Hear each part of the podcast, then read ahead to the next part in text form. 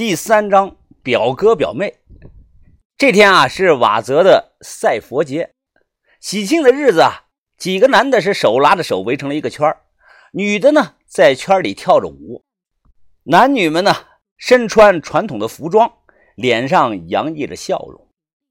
我愣愣的看着地上的倒三角，距离上一次看到这个图案啊，过去有一年多了。隐约听到似乎有人在叫我的名字。突然，我定睛一看，眼前那个烧石头的老太太呀，双眼成了乳白色，眼球只有白的，没有黑的瞳孔。我没来得及呀，脚下一软，一头就栽倒了，砰，头磕到地上了，离正在冒烟的那个火堆啊，距离不到十公分。云峰，你怎么了？快拿纸，拿纸来！小轩眼神惊恐，大喊大叫着。我伸手一摸啊，自己不知道怎么回事流鼻血了。我马上呢仰起了头，小轩慌张的用纸啊帮我擦，可怎么都止不住，血顺着鼻子往下流啊，一滴一滴的打湿了我胸前的衣服。水，给我水！于哥慌乱的拖住我的脖子，用手蘸着凉水使劲的往我头上拍。哎，疯子，疯子，你睁开眼啊！于峰，把头和豆芽仔也大声的叫着。我自己感觉到啊，就是呼吸不上来，像是有只看不见的手在死命的掐着我的脖子。这个时候啊，一名背着双肩包的女孩从人群中挤了出来，她快步的跑到我眼前看了看，立即大声的说：“我是医生，他这个是急性的高原反应，谁有氧气啊？谁带了氧气呢？”周围啊，没有人回应。哎，谁有氧气啊？这是会死人的。这背着包的女孩啊，神色着急。她转过头来，突然俯下上半身，和我是嘴对着嘴了，舌头不受控制的碰在了一起。我感觉嘴唇是麻麻的，大脑里是一片的空白。随后，这个女孩抬起头，用手拍了拍我的脸，说：“哎哎哎，怎么样了？别说话呀，你把注意力集中在呼吸上。”我调整呼吸，几分钟后，情况啊是慢慢的好转。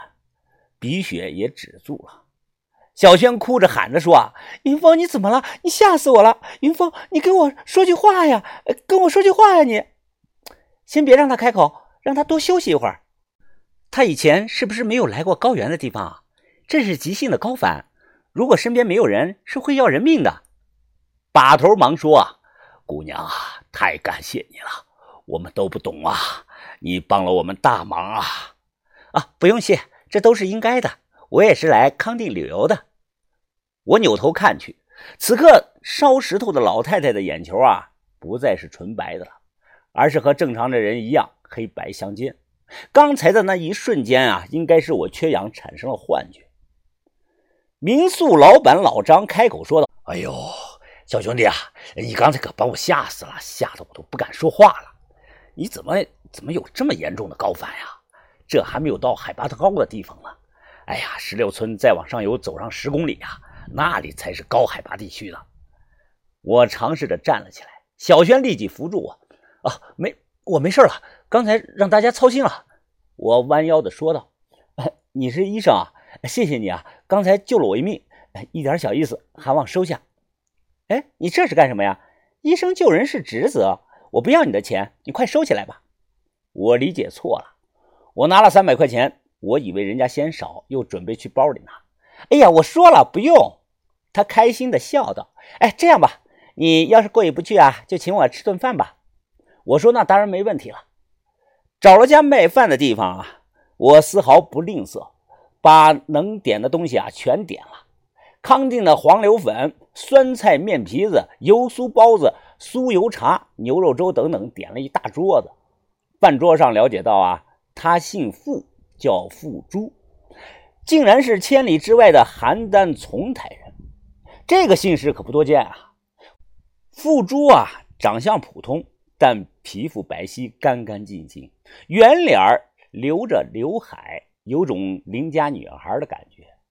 他说啊，他是邯郸丛台中医院的一名实习医生，今年呢二十二岁。哎，傅姑娘，我这么称呼你可以吗？他一笑，眼睛弯成了月牙，说：“哎呀，可以啊！我这个人啊，喜欢旅游、交朋友，我很好说话的。你也可以叫我的小名儿猪猪。”我还没有说话呢，突然脚下一阵的剧痛，小轩咬住了一只筷子，斜着眼看着我。桌子底下呀，他狠狠地踩了我一脚。我忙说啊，呃呃，朱姑娘，吃菜吃菜，呃，这还剩下这么多，不吃就浪费了。他笑了笑，也不客气，伸筷子啊去夹把头面前放的那个黄凉皮。把头本来也在笑。可突然不知道怎么回事啊！我看到把头脸上的笑容是慢慢的消失了。猪猪，你怎么在这儿吃上饭了？我以为你去别的地方了，害我好一顿的找你啊！哎，这几位是？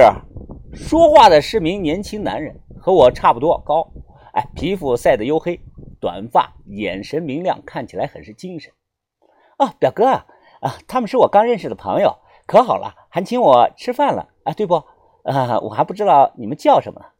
我说我叫向风，其他人呢，当然报的也是假名。啊，你们好，哎，赵志平，我是猪猪的表哥。别吃了，猪猪，你没看开始了吗？大唐卡可是被抬出来了。走吧，咱们还要拍照呢。再一次的谢过我的请客和吃饭，哎，二人结伴离开了。豆芽仔吃的是满嘴流油啊，顾不上说话。于哥呢，他不吃辣椒。正往自己的小碗里啊盛那个牛肉粥，小轩在我耳旁小声的说：“还看人家，她有我漂亮吗？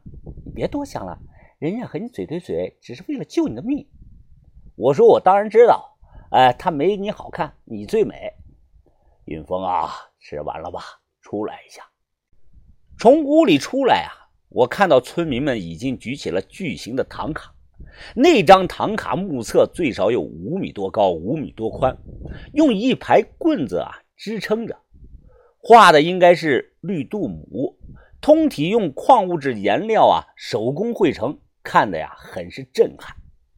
风一吹，巨型的唐卡是淋漓作响，半空中的绿杜母啊眉眼传神，随风飘动，像是活了过来。许多藏民见此情景，纷纷的跪下。他们拿着小号的唐卡，双手举过头顶，虔诚的顶礼膜拜。阳光洒下，真是一幅千人跪杜母的奇景啊！我看到不远处的付珠，他此刻呢手里拿着个小型的单反相机，正在聚精会神的拍照呢。他那个叫赵志平的表哥呢，也在拍照。云峰啊，你没看出来吗？呃，把头，呃，看出来什么呀？把头看着不远处的付珠，开口说道：“这个女孩子啊，她不是医生啊！把头，你怎么知道她不是医生啊？人家可刚才救了我呀！”把头皱着眉说道：“救你是救你，这是两码事儿。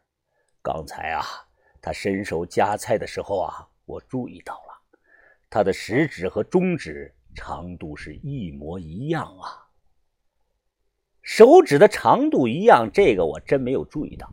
我问把头那是什么意思啊？把头就说道啊，意思就是啊，他不是医生，他是小偷，是职业的扒手。小小偷，职业扒手。哎呀，把头，这这这这怎么可能呢？把头冷着脸说道：“怎么不可能？以前的道门像这种女孩子。”在五六岁的时候啊，就会被人训练，用锉刀啊连皮带肉，活生生的把两根手指啊磨成一样的长短。我见过的，小快手炉的手指也是这副模样啊。哎呀，把头，我不懂啊，就算是小偷，可为什么要磨短手指呢？把头对着我伸出了手指，说道。将中指磨平与食指齐，这样啊，两根手指会一样长，偷起来方便。就像拿筷子，若筷子有长有短，用起来就会很不方便的。就在这个时候啊，忽然听到有人大喊：“来了来了！哎，唐卡来了！”是老张说的那张唐代的巨型唐卡被一群人抬了出来。哎，都嚷嚷，都嚷嚷！哦，都嚷嚷啊！我和把头看着，只见人群中的付珠和他表哥对着抬出来的巨型唐卡一顿的猛拍，随后啊，二人放下了相机，对视了一眼。